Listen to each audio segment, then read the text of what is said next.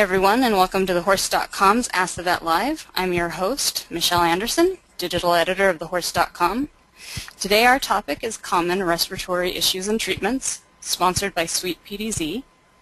We're joined today by Dr. Beth Davis, a board-certified equine internist and professor at Kansas State University, and Dr. Sue Holcombe, a board-certified equine surgeon and professor at Michigan State University.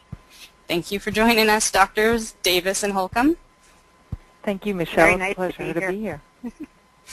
We received hundreds of questions on this topic during registration. If you have a question to ask live during our, our broadcast, uh, we ask that you type that into your console, but please wait about 15 minutes until we get into the discussion, uh, just in case we get to some of your questions.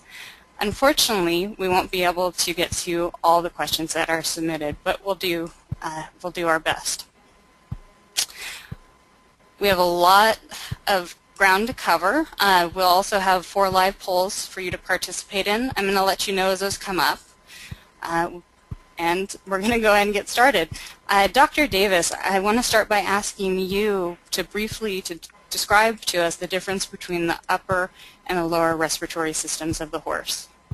Hi, Michelle. Sure. I think that's a great idea because we're going to certainly refer to these areas as we answer these questions. And so when we're talking about the upper respiratory tract, um, we're often talking about the respiratory components of the head, and they're going to include those structures in the head to the level of the upper trachea that include the throat area as well.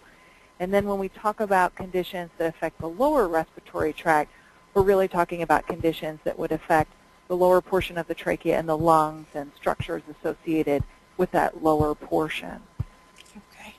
And today's fo focus is going to be on the upper respiratory tract. Um, Dr. Davis, can you tell us what structures make up the upper respiratory system?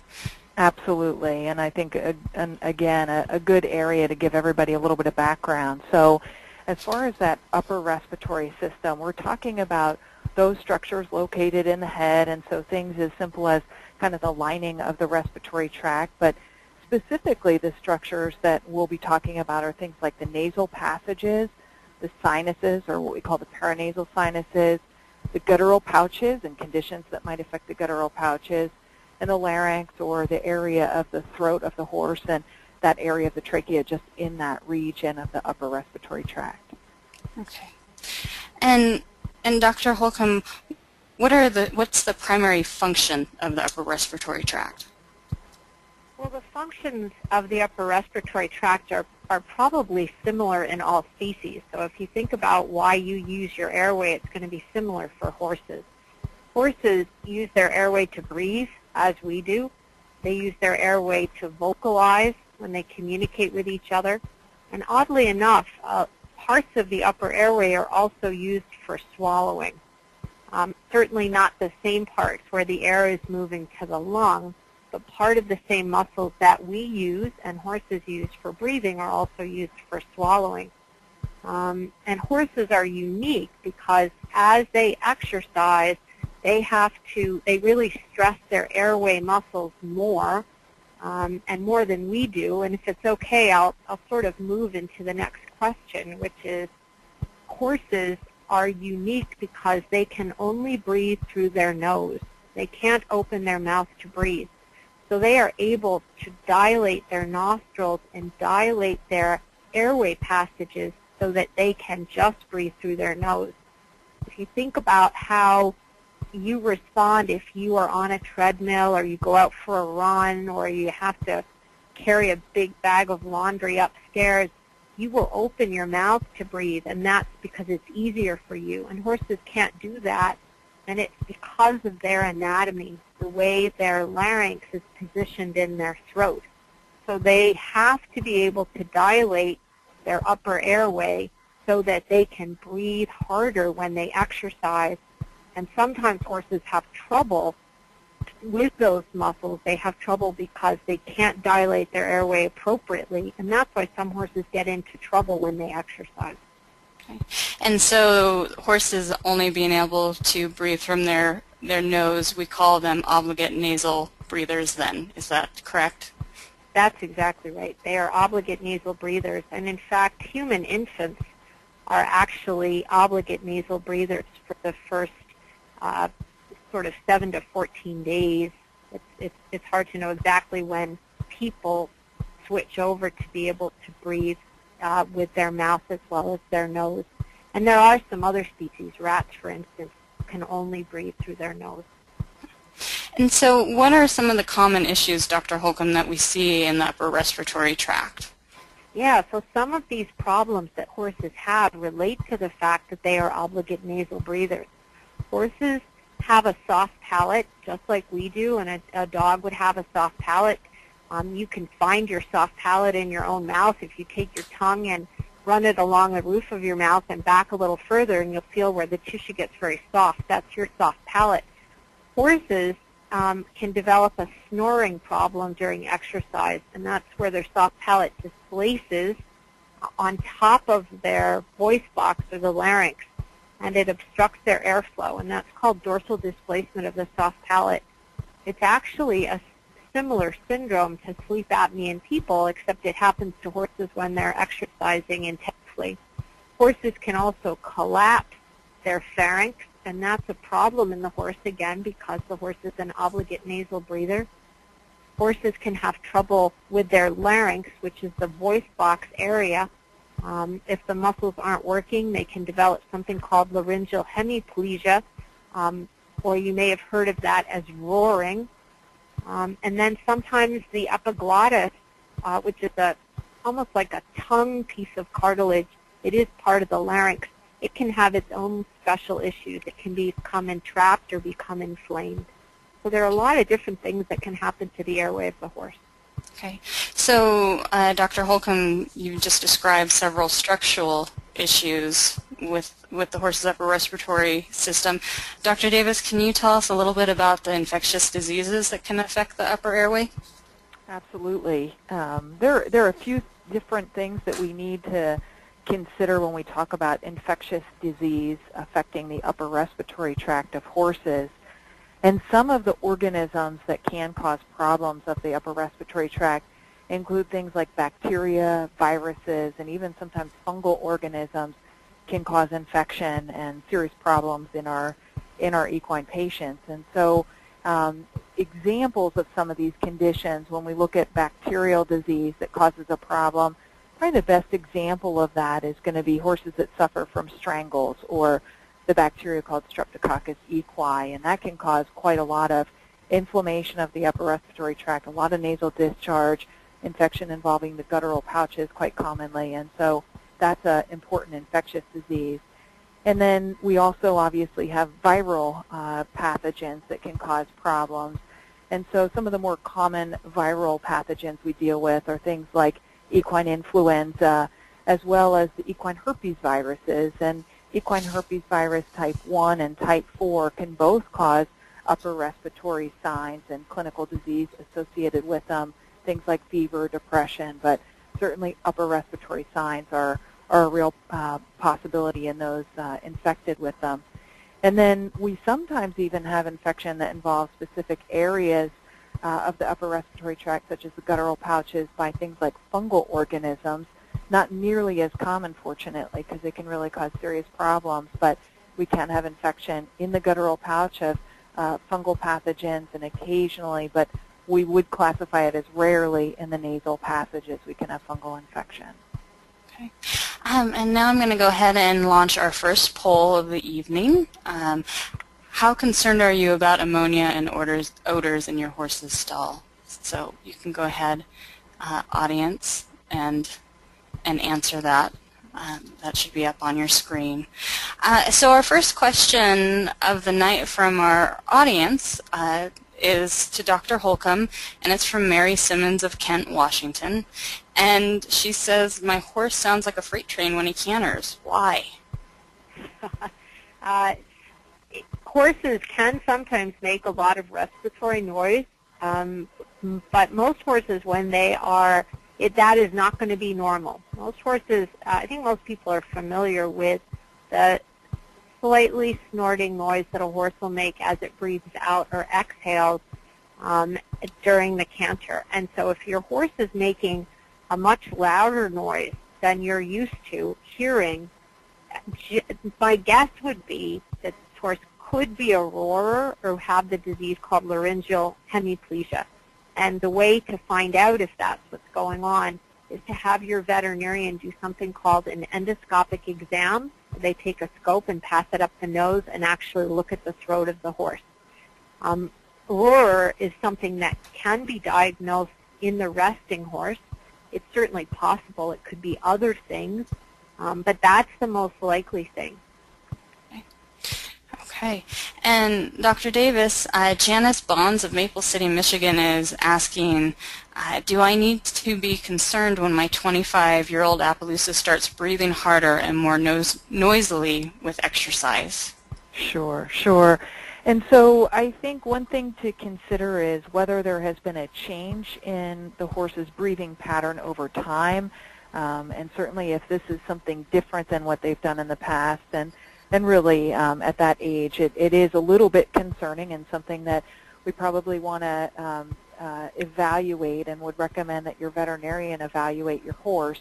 And things that come to mind for hearing that sort of a scenario are having a really good physical exam performed, identifying whether or not there is anything abnormal, even in the resting horse, um, that might account for problems that might become more more apparent uh, when your horse works a little bit harder. And so that's going to be important. And then also um, with some exercise to also evaluate the horse. Sometimes we can see problems in horses that appear to be associated with the respiratory tract that may actually be re related to other organ systems. And so that's why a really thorough physical exam can help identify if something else is going on, even something like a heart murmur or something like a heart arrhythmia that might uh, impair that horse when they do exercise and therefore they breathe a little bit harder. And then even doing things like some baseline blood work, seeing whether the horse is suffering from anemia or something like that. Um, and so the physical exam, basic blood work will help to identify whether other abnormalities are present. And then if everything else is ruled out, and it does appear that it's primarily a problem with the respiratory tract, then similar to um, what Dr. Holcombe described, and I think what we're going to talk about a few times through the course of these questions is um, endoscopy of the upper respiratory tract might be indicated to identify if there's any abnormalities present. Okay, thank you. And we're about 15 minutes in, and we have a question that's been submitted by one of our audience members uh, that I'd like to toss out to Dr. Davis. Uh, our our audience member, Colleen, has a 23-year-old thoroughbred who is gray in color and has difficulty in breathing at any gait above the walk. Uh, he, he did fox hunt last year, but he has no drainage and coughs without expelling any drainage. Could this be a tumor? He has other tumors throughout his body. Right. Well, sure, that is a little bit of a concern, and it's not uncommon in older gray horses that they develop melanomas. A very large percentage of them do, and so that's um, possibly the, the tumors that are seen on the horse. It does sound like the horse needs to be evaluated, and again, um, identify whether it's primarily a respiratory problem, and if so, then certainly a workup of the respiratory tract is indicated to see what that problem is and see if um, if it can be addressed. But not being able to do exercise above a walk is concerning and certainly warrants evaluation by a veterinarian. Okay. We've closed our first poll of the evening. How concerned are you with ammonia in your horse's stall? 23% uh, of the audience is extremely concerned, 17% mod moderately, 20% somewhat, 15 not concerned, and 25% uh, keep their horses outside and not in stalls. Um, let's go on to our next question. Uh, Dr. Holcombe, uh, Mara of of North Carolina is asking about her off-the-track thoroughbred mare who has trouble breathing when she's flexed at the poll. She works fine on a loose rein and her lungs are clear. We have another question along that same lines from Ray of Australia uh, who says, my warm blood has been diagnosed as a level 4 roarer. Would this affect his ability to fold at the poll in his dressage work? Uh, so can we talk a little bit about uh, the horse's headset and their breathing problems? Sure. It's a very interesting area, and it's, it's an area where we've, we've actually done a bit of study. Um, it turns out, um, and you can you can actually do this to yourself. If if a horse flexes its head and neck, it is going to be harder for the horse to breathe. So, and you can almost feel that if you sort of tuck your chin in, it is a little harder. You have to work a little harder to breathe in, and that is because you have in, you have some narrowing in your throat and the tissue. The horse has some narrowing in its throat. The tissues are not supported as well and the resistance to the airflow is increased. So even in a perfectly normal horse, it's going to be slightly harder for that horse to breathe when its head and neck is in a more flexed position. Now if we add to that any type of airway problem in the upper airway or even in the lungs, that's going to compound the difficulty that the horse will have when its head and neck is flexed. So some horses, as I think Ray is describing, can do very well if they have their head extended or even in a neutral position, and they also have a disease problem of the airway, such as being a roarer or having a laryngeal hemiplegia. And as soon as you, as that horse perhaps is moving up in work or has to compete with its head and neck flexed, then the horse is going to make noise and also have exercise intolerance.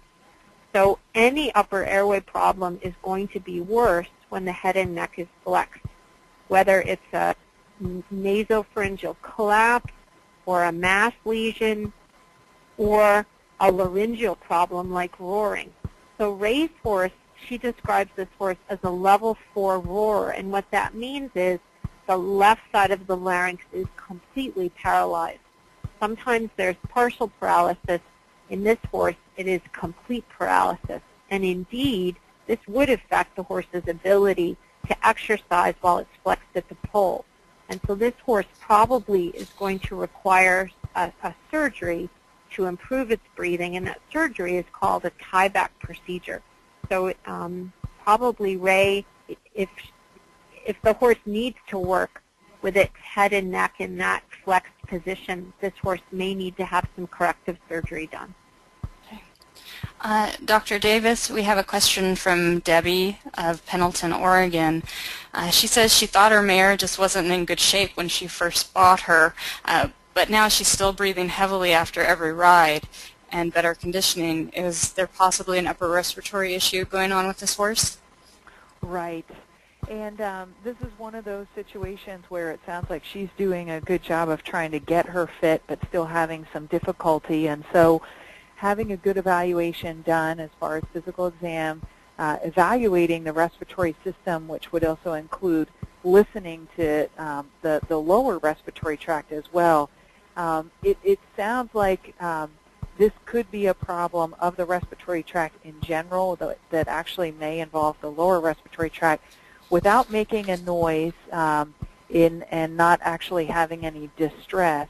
Um, you know, it, it's, it's a little bit less uh, typical of some of the other conditions that we've been talking about, um, but it does sound like a thorough evaluation, which may include endoscopy of the upper respiratory tract, but also evaluating what's going on with the lower respiratory tract as well, because um, that could be causing some problems with exercise tolerance.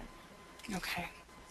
Uh, Dr. Holcombe, Betty of uh, Pueblo, Colorado is wondering if roaring gets worse with age. Um, good question. Uh, if a horse is an is a younger horse, say a yearling, a year old, or even a two-year-old, sometimes we see horses that have partial paralysis. Most of these horses will progress to having complete paralysis. So I guess that would be a worsening of the condition with age. Um, the other thing that can happen is in more mature horses, horses in their teens, um, sometimes they are not as fit, or sometimes horses develop lung problems. Heaves is one such problem. And then simply because the horse has additional, uh, say, comorbidities or additional troubles breathing, it can make the roaring seem like it's getting worse. So if you have a horse that is a roarer and he's been fine, and as he's gotten older, it seems like it's changing, I would have your veterinarian evaluate that horse. Uh, and Betty's also wondering if nasal strips can help with the roaring condition. Oh, it's a, it's an interesting question. So these Flair nasal strips are the horse um, variety of the breathe right nasal strips, and they actually dilate a part of the nasal passage called the nasal valve. We did a little work with these, and we did show, and I was shocked that this was true, that the nasal strip did improve airflow in the exercising horse. I, I, again, that was based on a measurement. I don't know if that would be clinically true, it's not going to hurt. Um, you do, if you want to try them, you have to put them in a very specific spot on the nose. So it won't hurt the horse. Um, it's it's certainly possibly something you could try. Okay. And, and the last part of Betty's question is, does roaring improve at lower elevations? So I, I read this question and I thought this was fascinating. I'm, um, I'm going to probably use this as a test question for my students because it's really interesting. At lower elevations, um, horses compared to higher elevations, I guess what maybe one way to look at it is at higher elevations, horses like people are going to have to work a little harder to breathe because the oxygen content isn't as high. And so a horse that, ha- that is a roarer might have a harder time at elevation. Once it acclimates, it might have an easier time when you move it to a lower elevation. So I thought that was a, that's a really interesting question. Okay. Um, and we have a couple questions here about bitting. Uh, and Dr. Holcombe, I'll, I'll, toss these out to you. Uh, Beth of Michigan and Jackie of California are both asking about, about bitting. And the first question is, how does a, a, misshaped epiglottis affect breathing, and does this correlate with increased breathing difficulty with the bit in the mouth? Uh, Jackie's question is, why does my mare breathe so loudly when I use a bit in her? She doesn't do this when she's in a hackamore. So it, it's interesting. Um, we can talk about the epiglottis first. Certainly some kinds of troubles with the epiglottis, if it's very, very short or deformed, or if the muscle that makes the epiglottis stay flat in the throat is not working correctly, it is possible that the epiglottis can actually cause some airway obstruction and those, that horse might make some noise. Um, one way, again, to find out if that is the, is the case is to have your veterinarian uh, look at the horse um, and do an endoscopic exam. And we have talked about the endoscopic exam quite a bit. Horses are uh, very they're very kind about this exam. The scope is with either mild sedation or most of the time no sedation. We're able to just pass an endoscope up the horse's nose and get a very good look at the airway. And that, and we can actually even do that when horses are exercising. So if you're concerned about the epiglottis, that might be something to consider doing is having the horse scoped or having an endoscopic exam performed. I don't exactly know why the bit would make the problem with the epiglottis worse. Um, but certainly it's a possibility because the bit in the horse's mouth does change does change some of the mechanics of the throat. This isn't something that we know a lot about or have a lot of data. There are some people that think that when a horse has a bit in its mouth, sometimes it might be prone to certain airway obstructive problems. So it's very interesting um, that this next horse seems to do better with a hackamore. And I, I think uh, I would, the horse is breathing quite loudly when she has a bit in her mouth. That's very interesting, and I don't, I'm not really sure why that would be. It would be, again, interesting to have the, a bit in the horse's mouth and then have the horse scoped. If the horse goes better in a hackamore, I would certainly use one. I think it's a, it's a very good idea. Okay. All right, one, uh, one final thing, I guess, is just make sure if the horse is having trouble with the bit, make sure, you can also have a good dental exam done and make sure that the bit fits well um, with the horse's dentition or teeth. Thank you. Um, we've closed our second poll uh, that was asking how harmful do you believe ammonia odor is to your horse's health. Um, and 66% of the audience believe that that is very harmful to their horse's health. Uh, we have a question that came in from Samantha, who's listening in live right now. I'm going to uh, send this over to Dr. Davis. Samantha is saying that she had a horse who had a successful surgery for roaring, uh, but she was told that the horse should always be fed on the ground. She's wondering about trailering. Is it okay to feed the horse at chest level in the trailer? Right. Well, um, it, it, after um, the, the surgical procedure for roaring um, is referred to as tieback surgery, and so after having the surgery performed, especially for the first few weeks, it's not uncommon um, that we have to be a little bit more careful with feeding, and we really try to avoid any chance that they're going to have of uh, getting food material into their trachea or their windpipe um, because they could get a secondary pneumonia from that. And so um, the early recommendations are certainly to be careful with feeding and sometimes even to feed them off of the ground. Um, if there's any chronicity to the problem or long-term consequences that the horse continues to have problems, then sometimes we have to continue to modify how they are being fed. And so in this situation, if, if the horse has had some problems, there have been recommendations that the horse be fed off of the ground, um, I would suspect that that was made because maybe there had been some mild aspiration or some of that food material entering into that trachea. And so um, the feeding while being transported, even in a horse that has a really well-functioning uh, larynx and normal swallowing function, um, we still have the potential that they could aspirate a little bit. And so feeding during transport, there's always a little bit of a risk. And if this horse has any sort of compromise and um, isn't isn't able to swallow properly even in a stall, um, then I would say I would not recommend feeding on a trailer um, certainly feeding before and taking breaks and letting them eat during the break times and have a drink of water, but it's probably best for that horse to not be eating in the trailer just to play it on the safe side so there's less of a chance for any aspiration. Okay, good, thanks.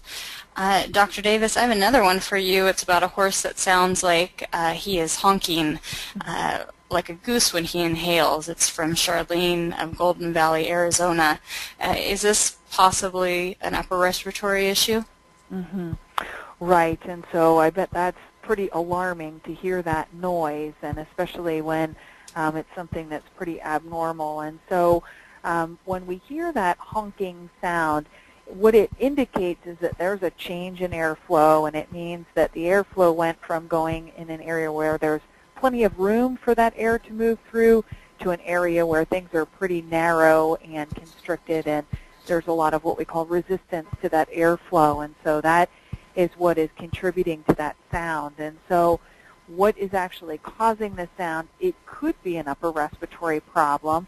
Um, it could be that this horse has one of the problems we've been talking about a little bit, and the horse could have laryngeal paralysis, and it could be a roarer, and sometimes in quite severe cases we can't even have um, a severe noise even at rest associated with that. Um, certainly this is a problem with, um, it sounds like on inspiration. So that's something that does make me worry a little bit about the upper respiratory tract.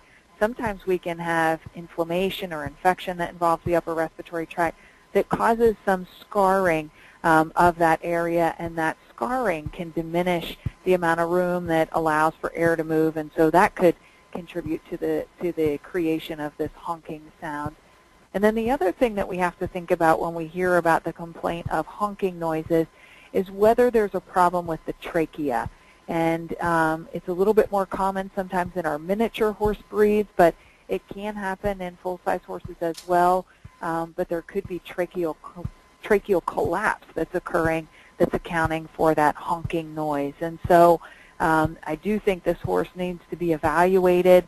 The upper respiratory tract does need to be evaluated. Again, I think endoscope would be quite helpful in assessing what's going on there and then also evaluating the trachea. Uh, Dr. Holcombe, we have a question from Mary uh, from North Carolina, and she wants to know what would cause a horse to breathe loudly when his head is not held level. For example, when his head is down grazing. So this is a, this is kind of an interesting question. It's not something that we hear about very often, um, but if the horse's head is down, I would wonder if maybe he has, there are a couple of things it could be. If this horse is developing any nasal congestion, um, horses that have a syndrome called Horner's disease uh, will sometimes develop more nasal congestion when their head is down below the level of their heart um, and they are not able to clear that congestion as well, so it might make this horse sound like he's a bit snorty. There's a possibility this horse could have a nasal mass or a polyp that displaces a bit while his head is down and could cause the same thing. And then if this horse is a quarter horse and also and may have the syndrome, HYPP, it's possible that also might be a reason why this horse is making more noise when while his head is down and while he's eating. So it's it's an, it would probably be good to have your vet out and evaluate the horse, watch the horse while he's eating, while he's grazing. Okay. And uh, with that, we've gone ahead and closed uh, our third poll of the evening, and that's which which of the following products do you regularly use to uh, manage ammonia in your barn and in your stalls. 30% uh, of you out there are using lime. 14% uh, are using a brand name stall deodorizing product. 44% are using bedding, such as shavings or, or wood pellets. 6% are using other products that aren't listed, and 24% aren't keeping their horses in their stalls or in stalls, and so they aren't aren't dealing with ammonia in their stalls. Um, I we have a question here for Dr. Davis from Julie of Alabama, and she is asking about coughing during exercise. How do you know the difference between coughing that's caused by a structural upper airway issue versus allergies? Right.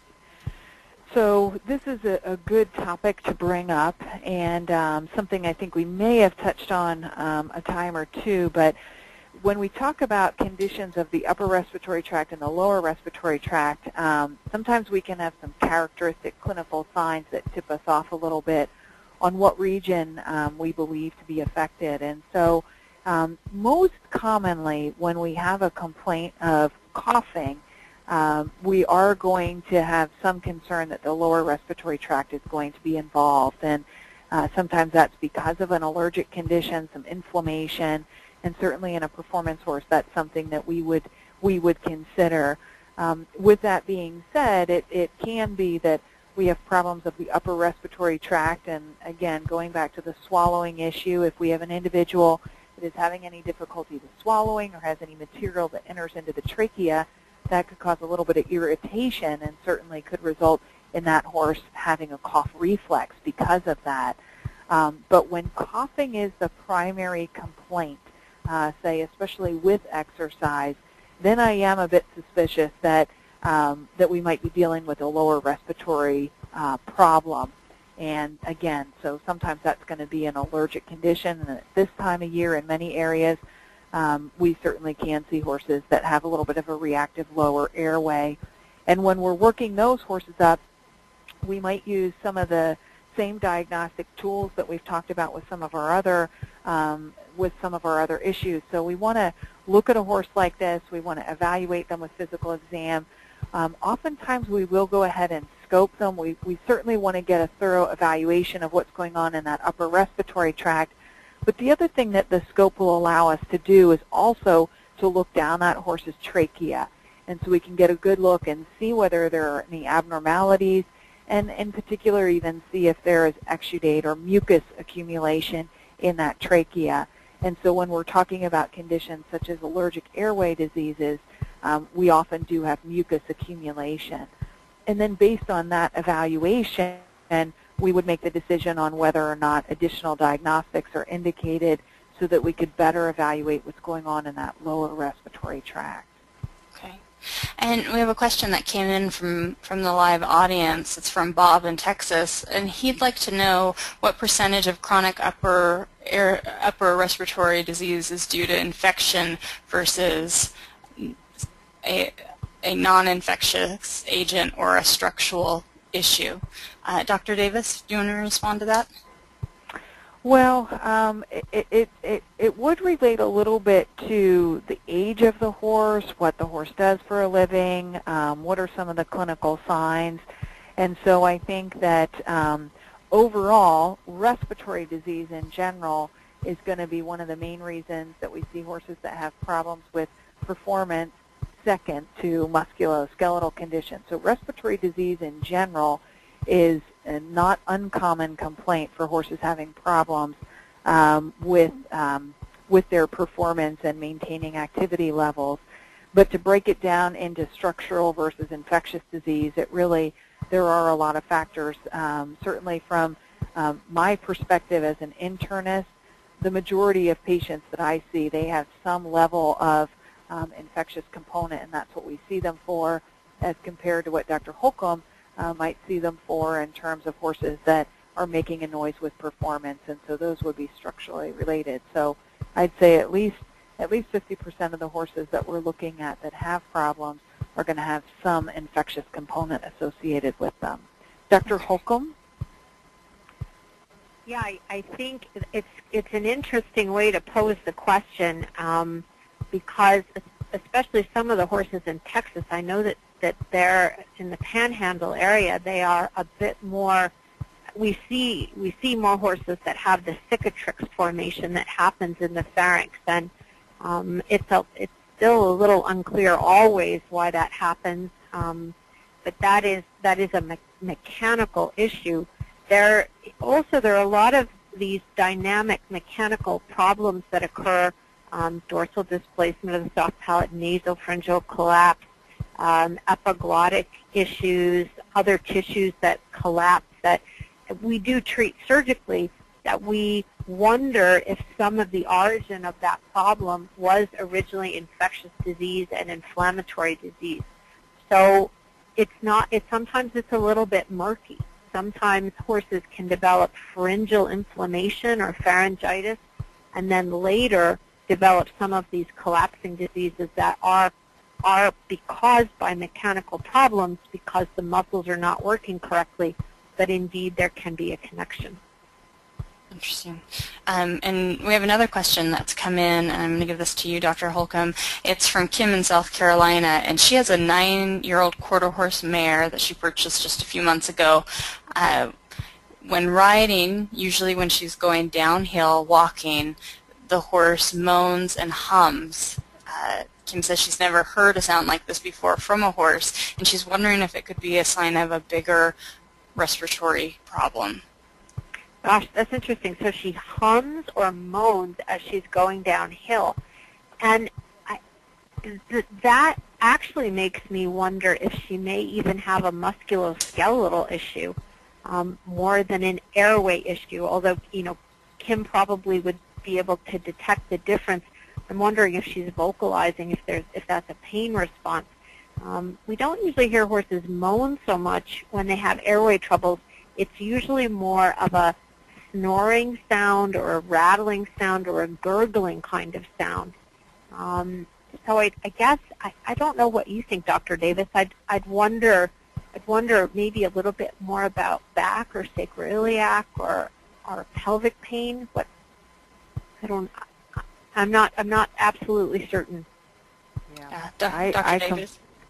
yeah, absolutely. I completely agree. As soon as I heard that humming, I thought, you know, it does sound like there's there's some pain component to it or some sign of a little bit of distress, um, but not really consistent with what we typically see with respiratory disease. So evaluating for those other areas may be a little bit less immediately obvious problems, but something that might be causing her a little discomfort when she's in that position going down the hill.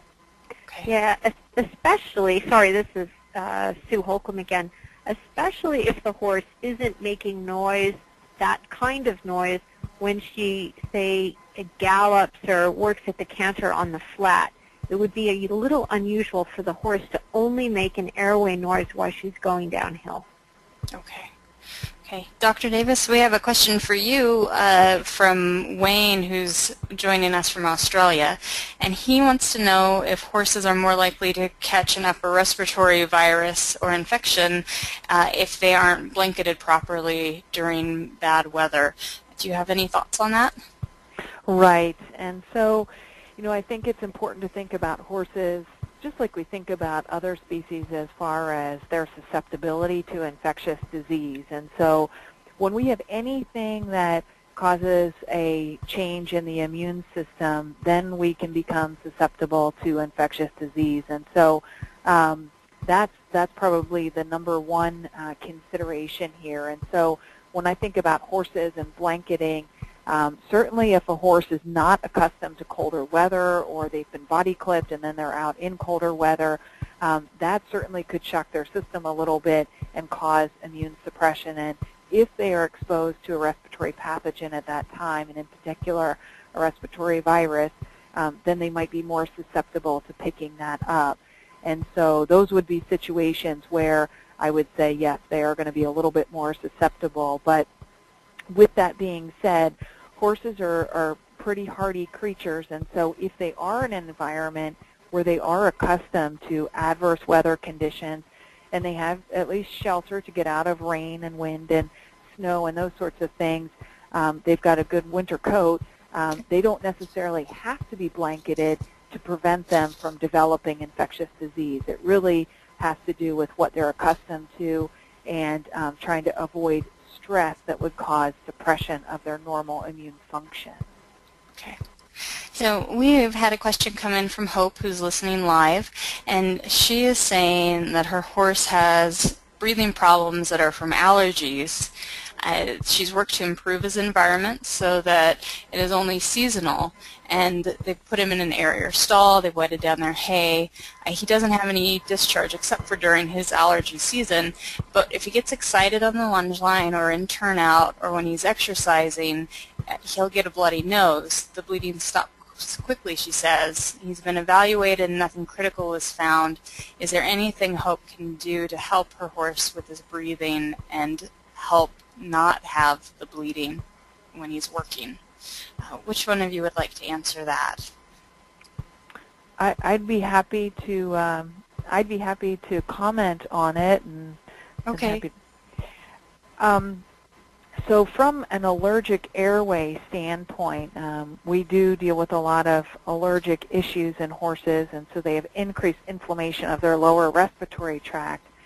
And um, so it sounds like um, Hope has good management of the horse as far as identifying what some of those triggers are, and sometimes we even have to use medications in addition to um, environmental changes that are going to reduce exposure to these allergens. Um, but, but as far as the hemorrhage that she's seeing, or um, what I would refer to as epistaxis, um, that's a little bit atypical of just our standard run-of-the-mill inflammatory airway disease or even uh, recurrent airway obstruction or heaves. And yet, um, with that being said, we do know that horses that have lower airway inflammation that um, are, are worked at, um, at exertion, um, such as race horses or horses that gallop, barrel horse or otherwise type race horses, that they might have exercise-induced pulmonary hemorrhage at an increased rate um, than the normal individual. So pulmonary inflammation can um, put them at a higher risk for bleeding. And so I guess that is something that I would um, I would consider for this horse that when they get worked up, when they're working a little bit harder, those are the periods where she sees a little bit of this um, hemorrhage, but it sounds like it's pretty low grade.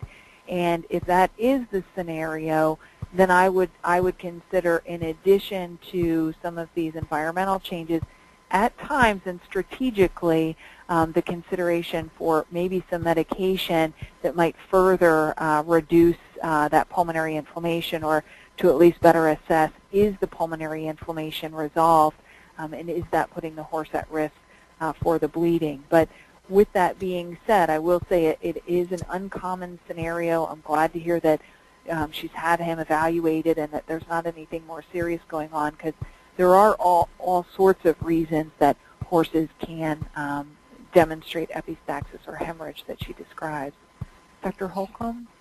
Yeah, that's really, that's kind of interesting and, and, and a very uh, unique kind of, uh, um, I guess, side effect of, of an allergy. I would I'm so glad that your veterinarian has indeed evaluated your horse. I just want to make sure that the horse doesn't have any lesions or fungal plaques in its guttural pouch, or which I, I doubt it will, or any um, any scarring or even little aneurysm in, in the nasal passage um, from the allergy, which can happen sometimes, or something called an ethmoid hematoma, which is a mass that forms in the ethmoid region, which is a region of the nose.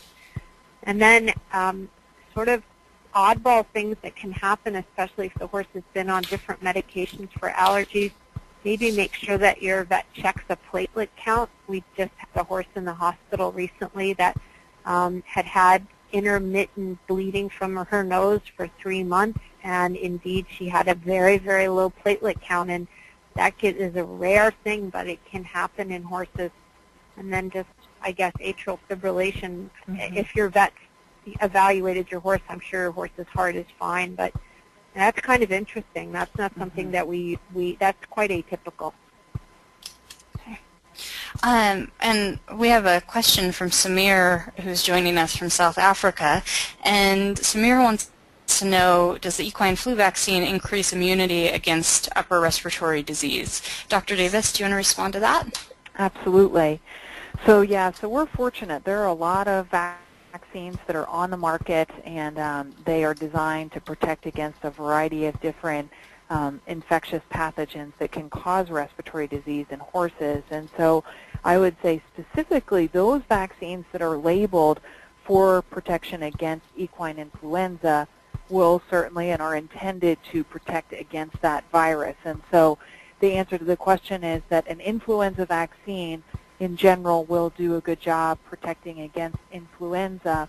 Um, but this doesn't mean that an influenza vaccine is going to protect against all respiratory pathogens. And so that's why we often have to use uh, what we refer to as the multivalent vaccines, or the vaccines that are going to protect against a variety of different pathogens. Other examples being things like equine herpes virus type 1 and 4, which also can cause respiratory disease.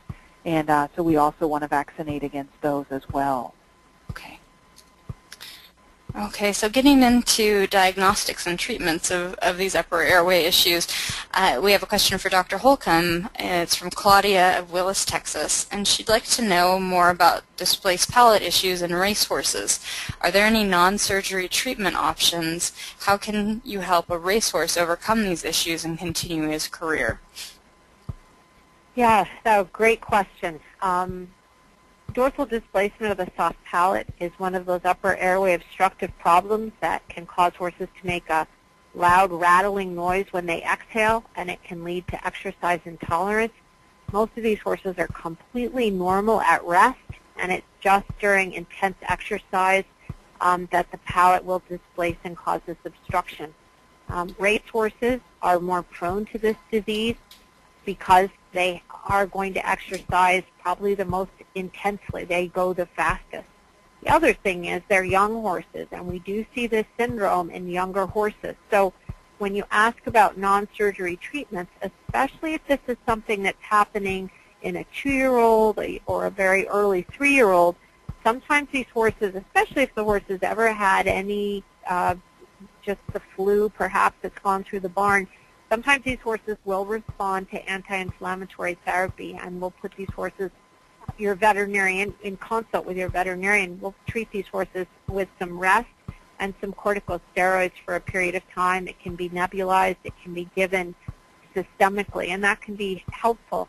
Sometimes horses just changing the tack, changing the nose band um, can be helpful. Um, some horses do well in a piece of equipment called a Cornell collar, it was made at Cornell University. It actually moves the larynx forward. It holds it in a different position. Um, and some horses do well with that. Not all racing jurisdictions allow that equipment to be used. Um, the probably, I know you're asking about non-surgical treatments, um, and so other than tack changes and anti-inflammatories, and also just increasing the horse's fitness, um, the, the next thing to consider really is, is surgery. And right now, the best surgical procedure to treat these horses is something that was developed at Cornell University. It's called the tie forward procedure, and it does have the best data to support it. Um, but it's, it's a, it is a tough problem because we really don't, at this stage, know what causes it. Okay. We have a question that's come in from our live audience uh, from Lori. Dr. Davis, I'm going to toss this one to you. Uh, she would like to know if there is any way besides scoping your horse to try to diagnose what's wrong with uh, the horse's respiratory tract. She says she's had her horse scoped twice, and both times the scope came out clear. What else, what other options are there for her? Right. Well, um, having a little bit more information on what the problem that she's having with her horse um, uh, would be helpful. So some of the things that come to mind and some of the conditions that we've been talking about today um, would, would involve things like if it is that the horse is having um, problems with their upper airway in terms of making a noise or poor performance, um, sometimes at rest endoscopy can reveal normal findings. So we don't find any pathology, but the horse needs to be evaluated when it's exercising to actually identify um, what problems exist. And so sometimes that can be done on a treadmill. Um, there are um, there are scopes that are used even um, on horses when they're being ridden, and so different veterinarians have access to different pieces of equipment. But that might be a consideration uh, particularly if there is a suspicion that this is an upper airway condition.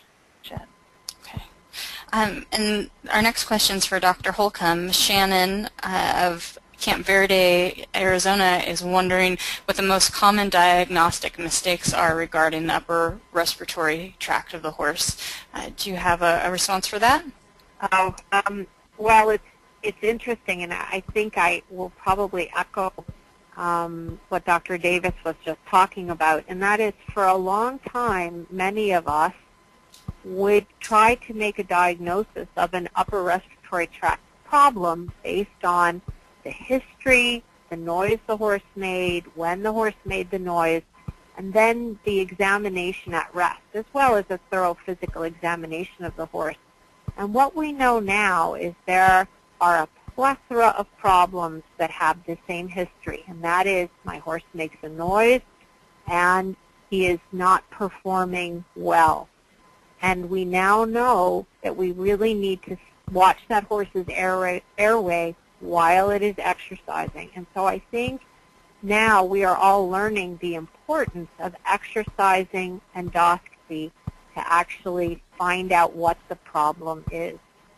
And there are, you know, there are sometimes other things that can be very helpful. Um, ultrasounding the airway, specifically the larynx, can give you information. Um, but I think one of the most important things is watching the horse's throat while it exercises. This can be done on a treadmill, or there's some wonderful new technology where horses can actually be scoped while they're working in an arena or uh, running or pacing on a racetrack, and it's a telemetric endoscope. Okay.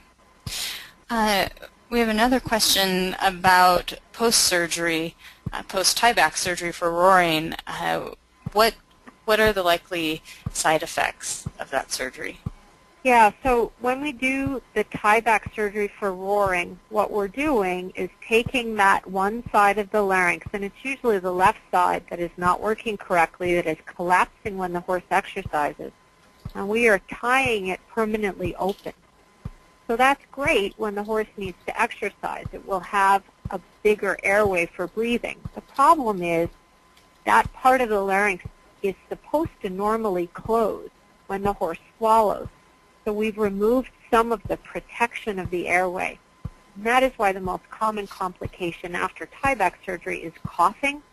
It is why, um, as Dr. Davis mentioned earlier, many of these horses are fed on the ground so that they can help, it will help protect their airway. Um, and so coughing and trouble swallowing, those are the most common complications. And so Dr. Davis, Brittany of Farmington, Utah wants to know the best way to handle a horse that is coughing post-roaring surgery. We've mentioned feeding on the ground. Are there any other uh, things that she can do to help her horse out?